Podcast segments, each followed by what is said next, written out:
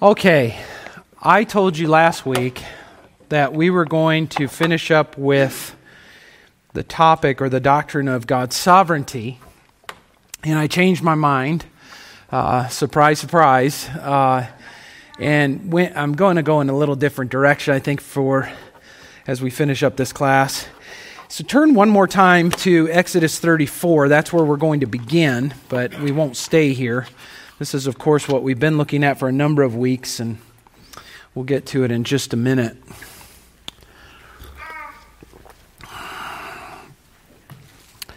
Let's go ahead and pray and we'll ask God to bless our time. Father, we come before you and uh, we praise you for who you are.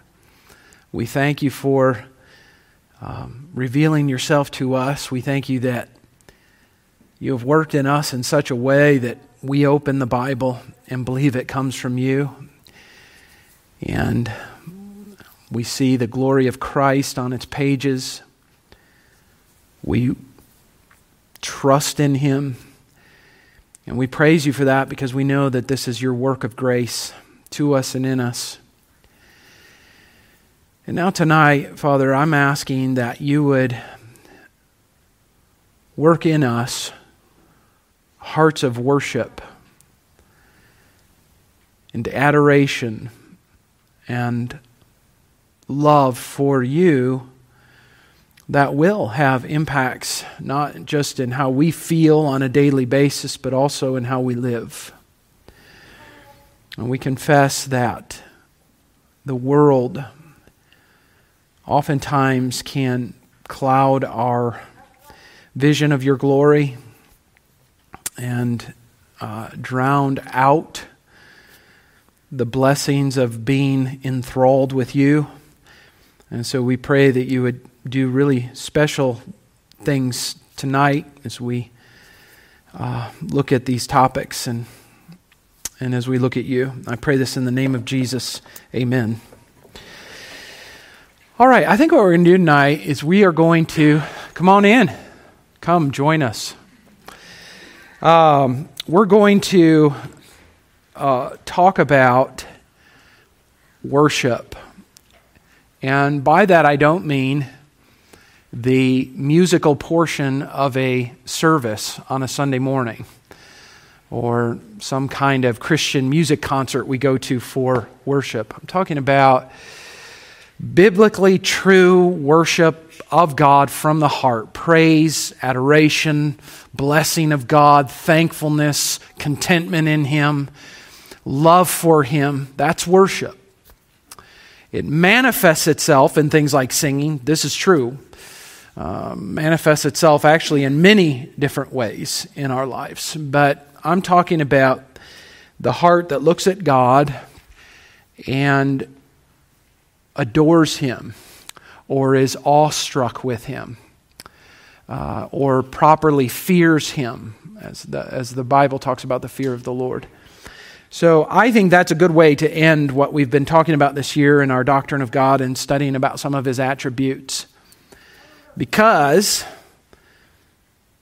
as we've mentioned before, but it's been a while, all revelation from God to us all theology, all doctrine, all Bible reading, every sermon, Sunday night lesson, all of this has the in, intent, or should be the intent, to create within us worship of God.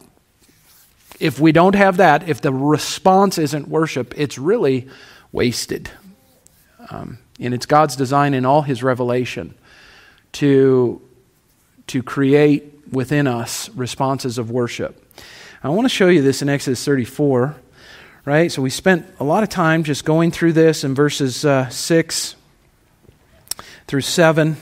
We wrapped that up last week of God's sermon about himself to Moses and all his attributes. And the response of Moses here, I think, is more, in verse 8, is more than informational. In other words, it's not just a side note of information for us on what happened in the order of events. I actually think it's instructional for us. So it's a teaching thing of how Moses responds to the revelation of God. Moses quickly bowed his head toward the earth and worshiped. Really, it's uh, the language is that of a bowing and a laying down of, you know, prostrate on the ground and before God in humility and worship is the idea. He was did this quickly as God the Lord preached this sermon about himself to him. His response was quickly bowing his head toward the earth and worshiped. All revelation from God is to be or to inspire worship in his people. The proper response, in other words, is what I'm trying to say. The proper response of the revelation of God to us is worship. And we're seeing that in the case of Moses. I was brought to, uh, let me have you look at Isaiah 55 for a minute. This was just something I just read a few minutes ago, and I can't take credit for it, but I was referencing in a book uh, by Paul Tripp. I was just looking something up in there and came across this section. He's talking about Isaiah 55. Isaiah 55 was a passage that uh, in the seminary I attended, you had to memorize in one of the classes. Um, and, the, and the professor's heart was really to, uh, in that class, to get, to, to, have, to create men that aren't just, uh, you know, theologically astute um, or right in their doctrine, but to have the right heart for God. And one of the passages he used in order to do that was Isaiah 55, and it was one of the things for semester. But he makes this, uh, the author I was reading, Paul Tripp, brings this out uh, in verse 10. This is a well known verse, probably to most of us Bible people, right? For as the rain and snow come down from heaven and do not return there, but water the earth, making it bring forth and sprout, giving seed to the sower and bread to the eater, so shall my word be that goes out from my mouth. It shall not return to me empty, but it shall accomplish that which I purpose and shall succeed in the thing for which I sent it. And he made the observation that he's heard a lot of messages about this, those verses. And they usually stop there. And there's not a lot of explanation about what is the purpose for which he sent his word. Uh, what is it that, that is the result of this that will succeed? And he says the answer to that really is in verses 12 and 13. I think he's right. For you shall go out in joy and be led forth in peace. The mountains and the hills before you shall break forth into singing, and all the trees of the field shall clap their hands. What is verse 12 describing? Worship, right? The word goes out, the response is worship. And then in verse 13, instead of the thorn shall come up the cypress, instead of the brier shall come up the myrtle, which is an interesting statement. You know, if you had a thorn bushes in your backyard growing and rain waters those and and uh, in that they're going to grow what are they going to be as they grow thorn bushes, right? But what he's saying is there's change that happens. Like, in other words, the thorn shall come up the cypress instead of the brier shall come up the myrtle. It's an interesting statement. When the, what is the purpose of the Word of God? Worship in transformation of His people. This is what the Word of God succeeds in. The Word of God goes forth and it results in the worship of His people, from His people, and it results in transformation of his people. So, the idea is that, and the reason I'm bringing this out and had to really think about this today, or it was on my heart, is the idea is that as we study about God and we study about the doctrine of God, there is great danger, and always, especially in our conservative circles, of being people that are just um, maybe infatuated with knowledge or being right or having truth, and we miss completely the God of that truth and that knowledge, which is what the revelation of God is supposed to be for us. Okay? that when we are approaching anything, and this gets right practical, right down to your daily devotional life. Okay? When you get up in the morning, or whenever you're, you're going to do your time now with the Lord and you're going to read Bible, what is your desire out of that? Or if you're going to study something, what is your, I mean, your real heart's desire? Is it just to have information?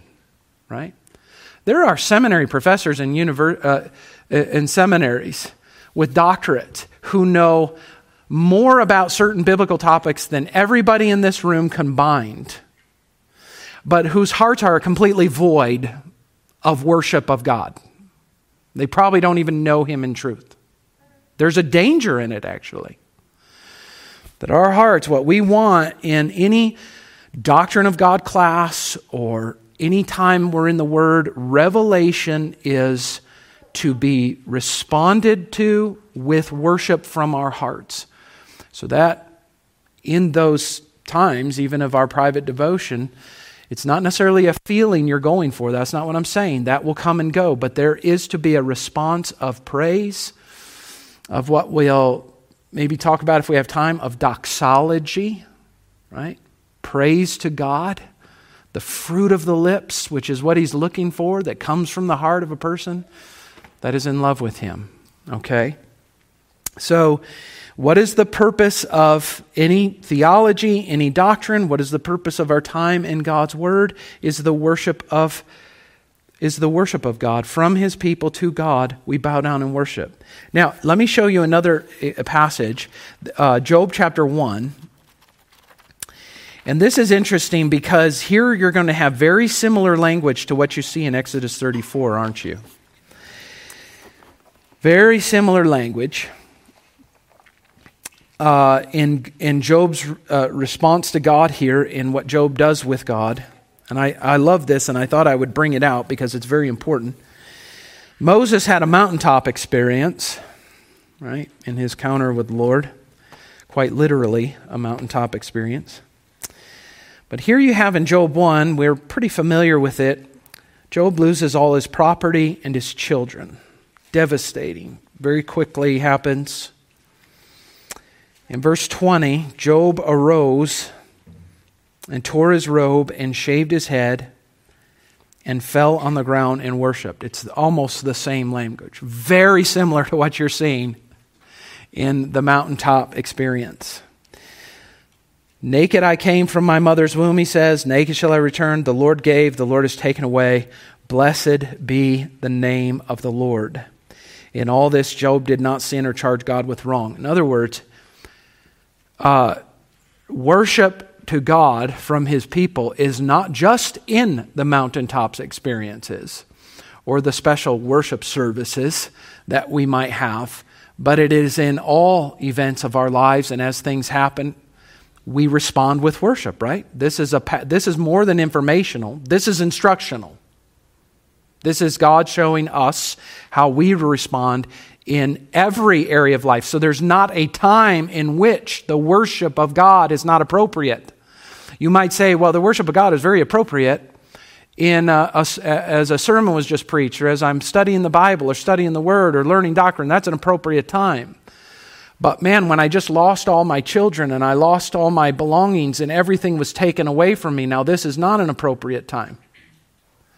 But what we're seeing is there is no inappropriate time in the good and the bad. Doesn't matter what has happened.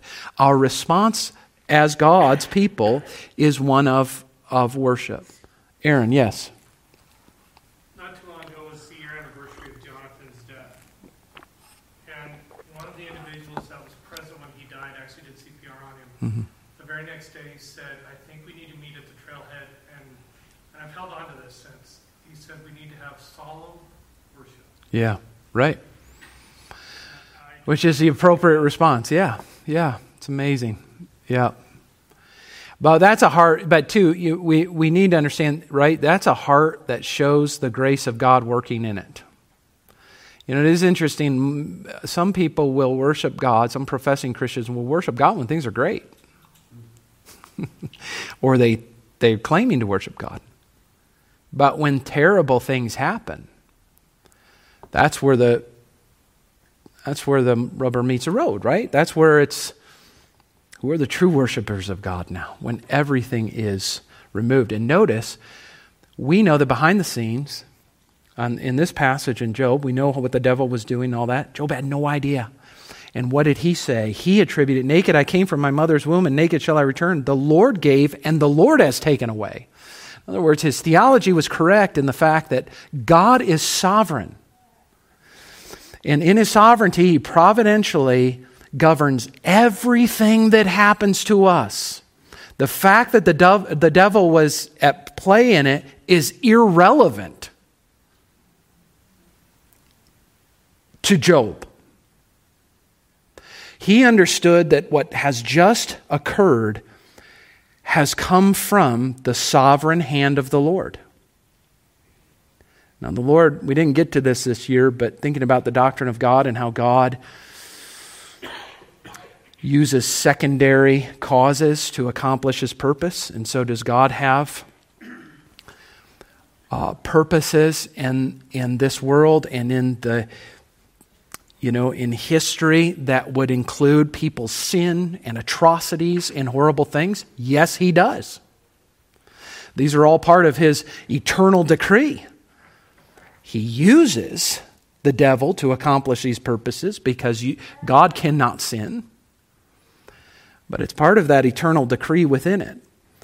In understanding that, then, we can say whatever hits us, happens to us, we can say with Job, ultimately, this came from the hand of the Lord. Whether the devil was involved in this or demonic forces were involved in this as well, God's sovereignty was in control of this. It wouldn't have happened if God did not want it to happen, right? And so, in every circumstance, the good and the bad, the proper response of the people of God is worship, okay? That's very important.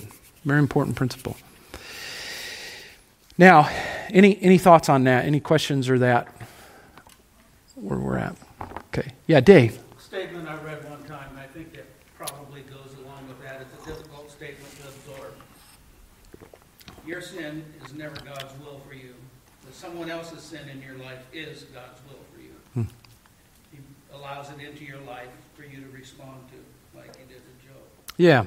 Yeah, and it's, you know, it's interesting, again, like I, I had planned to go into the sovereignty of God and the will of God and the decree of God versus the moral will of God. And uh, some of that gets a little nuanced and tricky, I admit. You sit there and try to think about that. Uh, you know, um, God's eternal decree, as an example, I'll give you an example. God's eternal decree is that Adam fell into sin. Now, God's moral will is opposed to sin. He does not want sin. He does not tempt anybody to sin or make anybody sin directly. But his eternal decree is that Adam would fall. And Natalie and I were just talking about this earlier because it came up in children's church this morning as Natalie was teaching. And of course, the kids start wrestling with that whole concept of uh, why did God put, you know, it, it, kids start asking questions like if God knew Adam was going to fall into sin, right? Why did he put him in the garden? And people try to come up with answers to that. Well, you know, God wanted to give Adam a choice, you know, because God wanted to see what Adam would do or something like that. No. God's eternal decree, we find this out in Ephesians chapter 1, was actually to eternally be praised for his glorious grace. And the only way in which God's grace can be glorified was through the fall of mankind. Now, we can come up with all sorts of things in our minds immediately, and we're like, wow, I don't know if all of the implications of that that I'm comfortable with. But when we think about things like that, we have to then go to other aspects of God's character that we know about, and we have to trust Him when He says things like this. When, when, the, when I think it's in Daniel, uh, it says that all that he does is right. Period at the end. And you can't charge him with wrong. You see what I'm saying? And none can stay his hand. Remember, he made Nebuchadnezzar say this. And none can stay his hand or say to him, What have you done? You see, it's all right and it's just, and he's sovereign. See, an understanding like that, then, we, won't, we will be like Job. And when bad things happen to us, we won't charge God with wrong because we know that all that he does is right. And amazingly, too, you see in the New Testament how much, this is why it's so important to spend time studying what those New Testament authors talk about with trials. Why is this happening to me? I don't understand why this is happening to me. Well, he's told you why it's happening to you. He's working in you good. He's working this together for your eternal good and his eternal glory. He's conforming you to the image of his son, you see. He's growing in you the things you need so desperately endurance, right? And character and hope. Yeah, Raphael. Yeah, go for it. That, that the, uh, the first chapter of Job is a, is a great little glimpse that God reveals of his sovereignty. Yes. I mean, it's just a beautiful glimpse there. And Yep. He, he's almost mocking Satan, saying, Have you considered my servant Job? Right. I mean, you can see his purposes Yes. a little behind the scenes. Yeah. And later on, James, when James writes his letter, he'll say something to the effect You've seen the patience of Job. And then he makes a comment about how God is gracious and merciful. Wasn't that James? Am I quoting that right? Anybody know that? How, in other words, one of the main stories uh, that, or one of the main ideas that come out of the book of Job is in the end, Job, through patience, is restored. And look at God's mercy and grace in all of that. So, See, it turned into sovereignty. I wasn't totally off. We talked a little, we're talking a little bit about sovereignty and God's will. All right? But no matter what, uh, we are to, we are worshipers of God. This aspect of us being worshipers of God is actually, it's what sets us apart from everyone else in the world.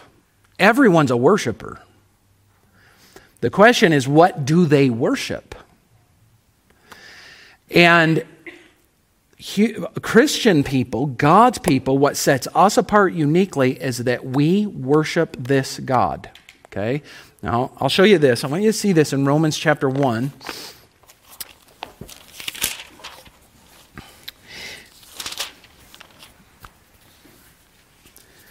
Remember, revelation is given by God. So when we talked about, we've talked about revelation before. There's um, there's God's uh, written word, that's his revelation.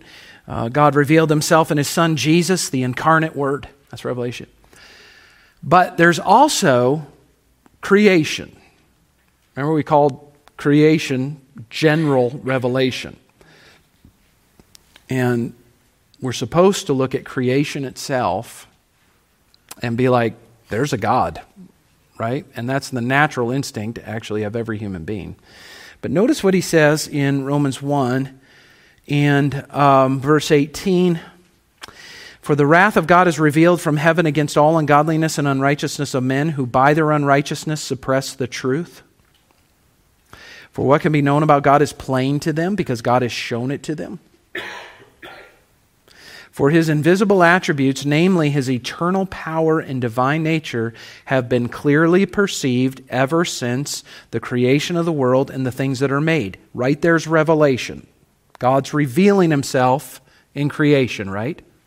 So, creation's there.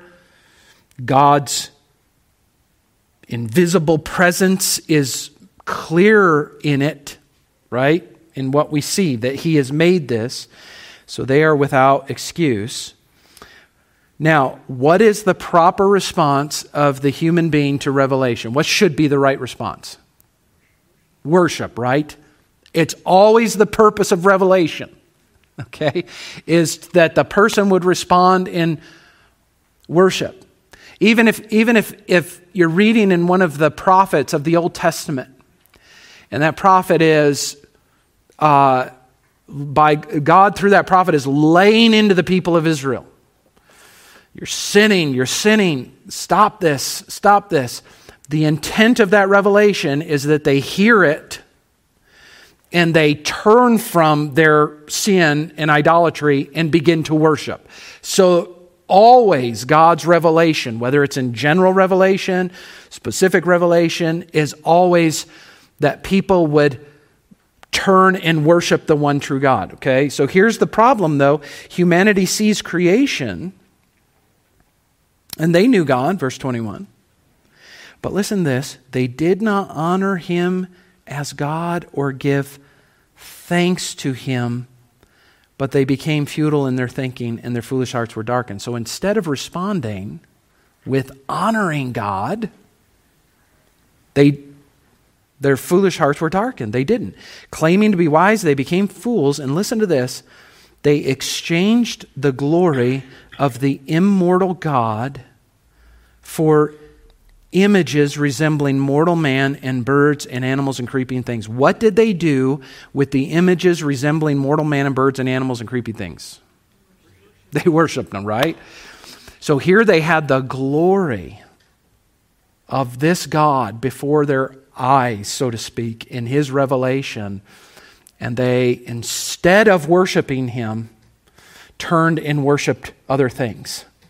Interestingly, when we were studying in Exodus 34, who else who was guilty of doing that in Exodus 32, 3 and 4? Israel, right? Yeah, and under the leadership of Aaron. They had all this revelation of God. Uh, and they instead choose something, they make an image of something he's made, right? Therefore, God gave them up in the, in the lust of their hearts to impurity, to the dishonoring of their bodies among themselves, because they exchanged the truth about God for a lie and worshiped and served the creature rather than the Creator, who's blessed forever. Amen.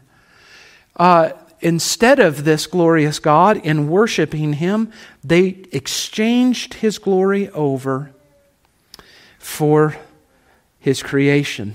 They would rather have the creation than the God of the creation. Okay? That is the natural condition of the human heart. You may not have you may not realize this about yourself. Some of you maybe you were saved as just little kids. And by God's grace in your life, you have been kept from some really bad things or um, living out in the world or living in sin or all. And you just don't, you, you but you need to see that the natural condition of your heart was one that would rather have the things God made and actually worship those things than the God who made him. This is why we should have, right? We've talked about this before. We should have no problem with the wrath of God being revealed. We should have no problem with that at all. It shouldn't, we shouldn't wrestle with it. We shouldn't be like, wow, I, I just don't understand why he's wrathful. Here he's revealing himself in all his glory, offering himself to his creation, and they reject him.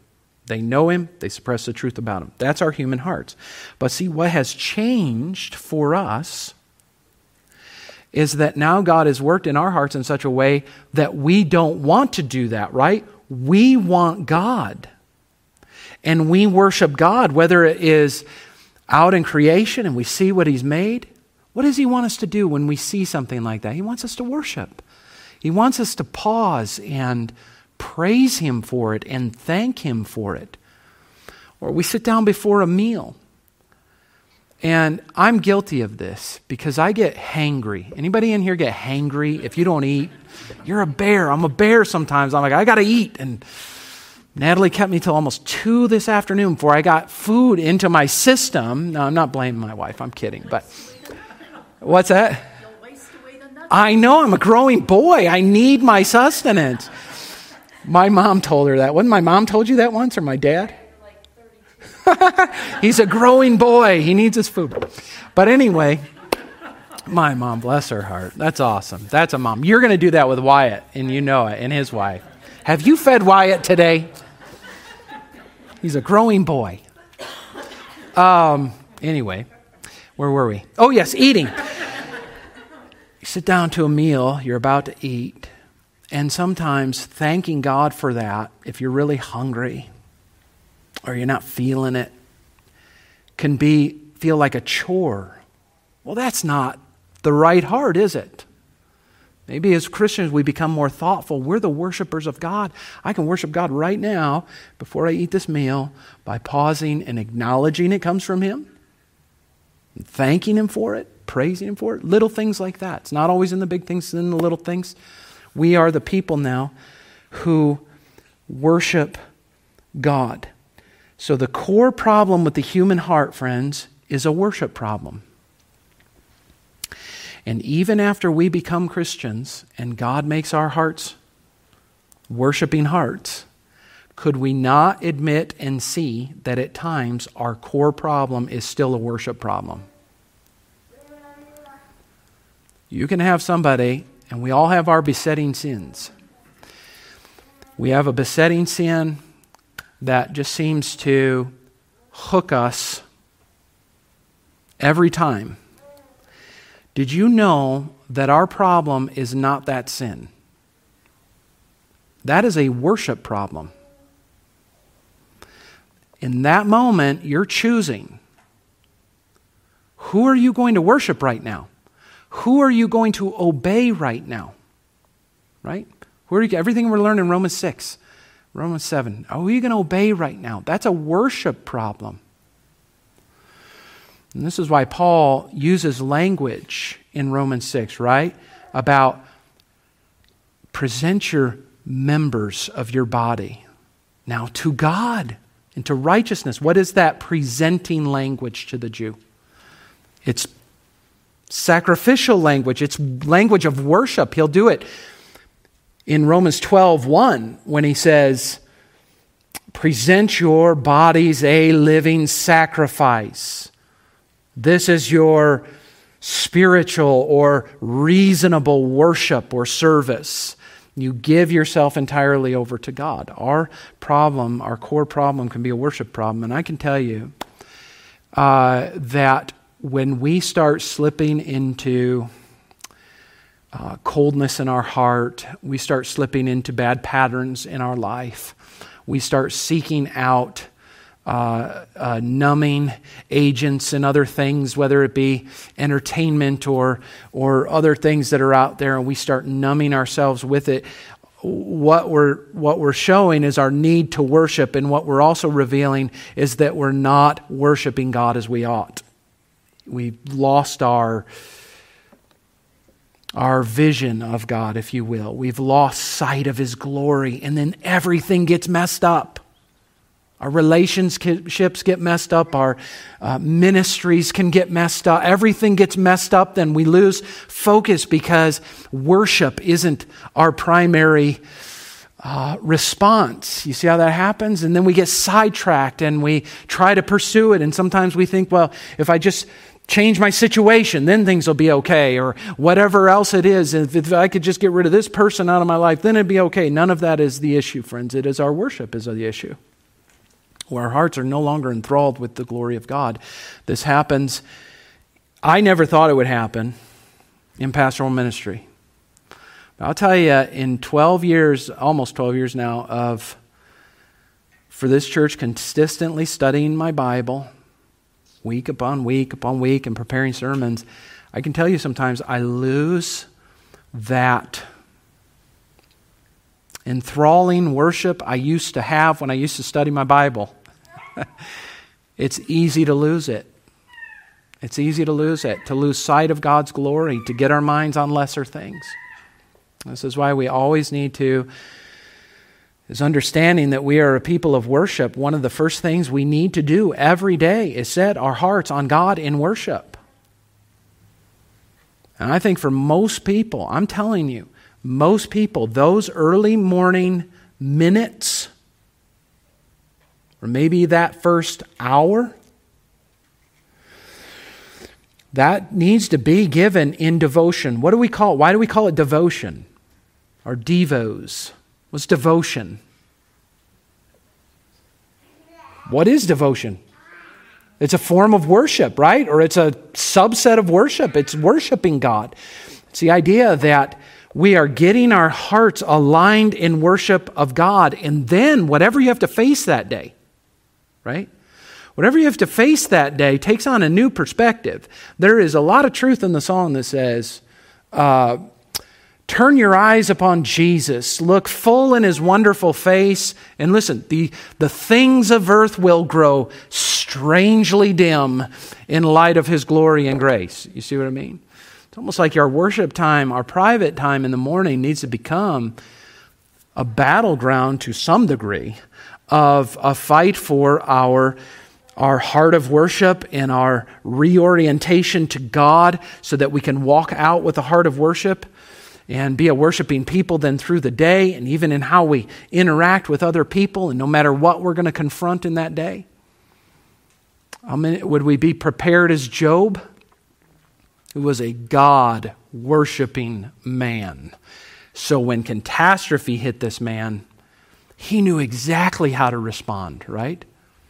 We prepared in that way. We need to maintain our worship of, of God, and that is really going to affect all other things in our lives. We lose focus of that. We lose focus of God's glory. We lose that reverential awe that Moses had the moment that was done. He had quickly bowed his face to the ground and worshiped the Lord. We lose that, and that's when I think we go awry. That makes sense? Okay. Any questions or comments on that? Probably going to wrap it up with that. Aaron, yeah.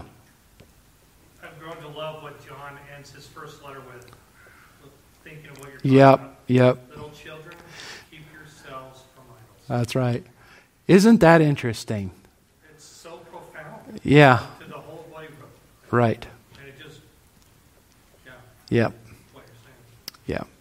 Our hearts are wired to worship, and they're going to seek worship somewhere. They're going to seek the satisfaction of worship.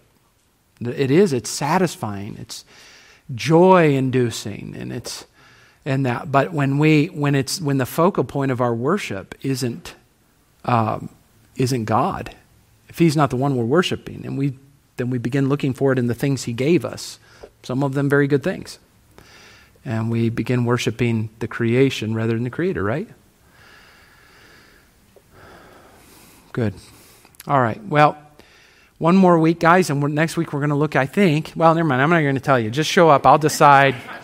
I always tell people, and then they show up ready for one thing and you get another, okay? So let's pray. Father, thank you so much. I, I thank you for these people that have come tonight, that they all have a heart to know you and to worship you as they ought.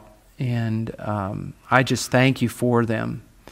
I pray that as each one goes about this week, Lord, that as they have now sovereignly been in this room and talked about worshiping you, that your Spirit would bring this to remembrance and that they would enjoy you this week, that they would delight in you, no matter what's happening in their lives.